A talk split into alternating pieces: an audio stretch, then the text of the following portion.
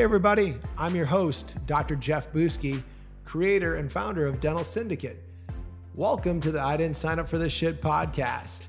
Here we dive into the daily lessons, the skill sets, and the mindsets that allow you to grow your practice, have less frustrations, and get faster results. So, welcome to the Syndicate. Today's topic is this porta potties and poo. All right, well, welcome back. And that's right, you heard me correctly. Today's topic porta potties and poo. Woo! All right, all right, let's dive in. So, the other week uh, here, we had some crazy storms that came through uh, the Granbury area.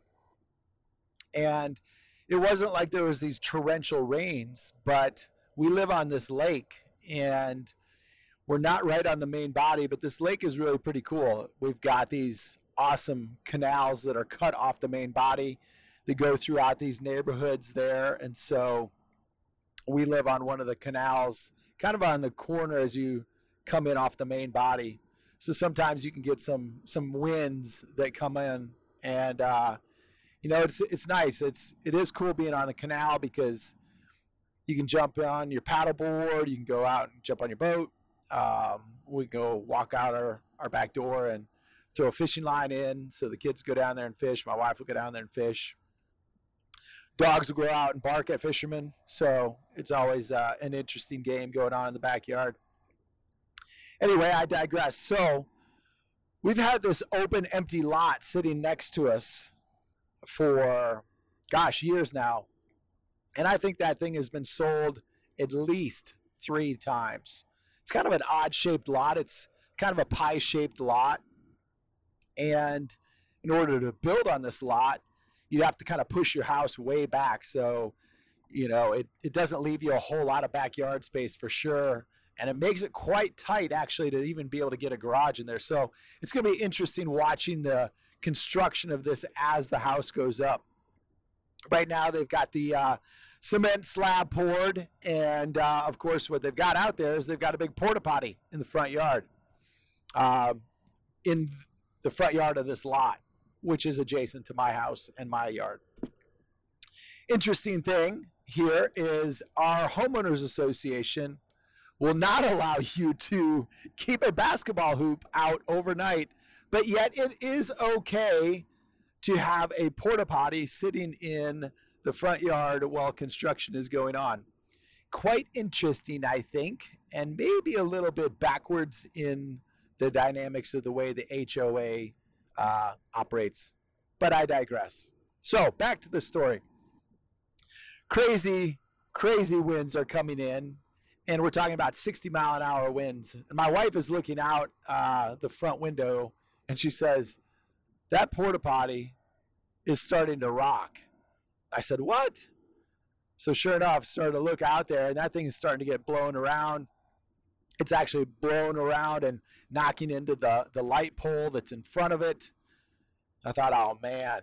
And then just the way that the winds were coming up, sure enough, we got this crazy gust that picked up the porta potty, picked it all the way up in the air, and launched it and landed on its side in our front yard. And of course, Ah, the beautiful excrement of blue colored poo all over the front yard. Yeah, quite disgusting. And after the storm died down, I went out there, and that's how I discovered that it was blue poo, whatever chemicals they put in there um, to keep uh, the array of vast, amazing odors uh, locked down.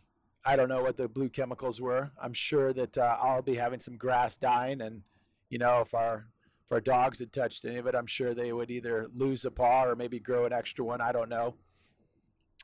But anyway, on the front of the uh, porta potty, there was uh, a telephone number, so I called the number and told uh, the answering service who I was, and just left a message and said, um, a that we've got kids, and b we've got dogs and C, I've got uh, blue excrement all over the front of my front yard. And hence, we do not want A or B coming into contact with C. And so please make sure that this is handled first thing in the morning.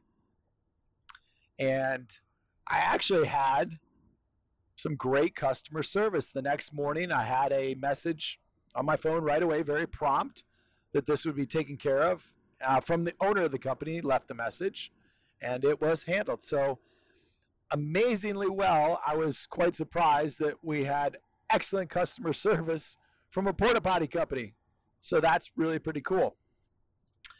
But you say, well, what is the lesson in all this, Jeff? And so here's where the lesson comes in for me. As I sat there and I thought about it, and I thought about where do I, or in this question, where do you have this porta potty or this shit that is waiting to be unleashed into your life, that's just sitting on the sidelines, that's sitting on the sidelines in your life and you have a life that has got all this fortification in other areas, but what is the one area in your life that is exposed, that is weak, that is allowing this storm to come in and dump all this excrement all over in your life? You know, is that in your body? So is that in your health or in, in your fitness? Is that in your being? Is in that your spirituality and your purpose and your connection? Or is that in your family? You know, is that in your relationship with your spouse? Is that in your relationship and your connection with your kids?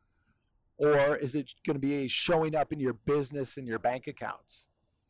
So what I want you to do is, is take out your journal and think really hard on this. Where is that one area in your life that you're exposed and if the correct storm comes in, it's going to blow a bunch of crap in with it. And it's going to dump it all over in your life. So, A, write that down. Because here's the deal we all have these areas that we have exposure.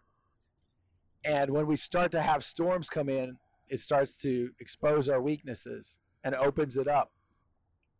But here's the other thing that I've always noticed in my life. Whenever I've had a significant trauma, there was always signs that came into play beforehand that I either missed or I choose to ignore. And think about that. So think about these areas and think back to areas and times in your life when you've actually experienced tr- trauma it could be divorce, it could be death, it could be loss of a business, it could be becoming going bankrupt, it could be um, problems with your children and uh, dealing with addiction. It could be numerous things, whatever that trauma is. But surely there were signs along the way. There was red flags popping up. It was like it's like exits off the freeway calling you to exit and take a different course. Yet we choose to ignore the exits and we keep heading down the freeway until we hit rock bottom. And then we end up going from drama to more drama to more drama to ultimately trauma. So, what I'm asking you to do today is take and write down that one specific area in which you're exposed. And then what I'd like you to do next is what is the one simple step that you can take today in the next 24 hours that if you simply applied this one action, it can allow you to start to move away from the drama and completely start to avoid the trauma. All right, ladies and gentlemen, that's all I got for you today. And until next time, I'm out. Peace.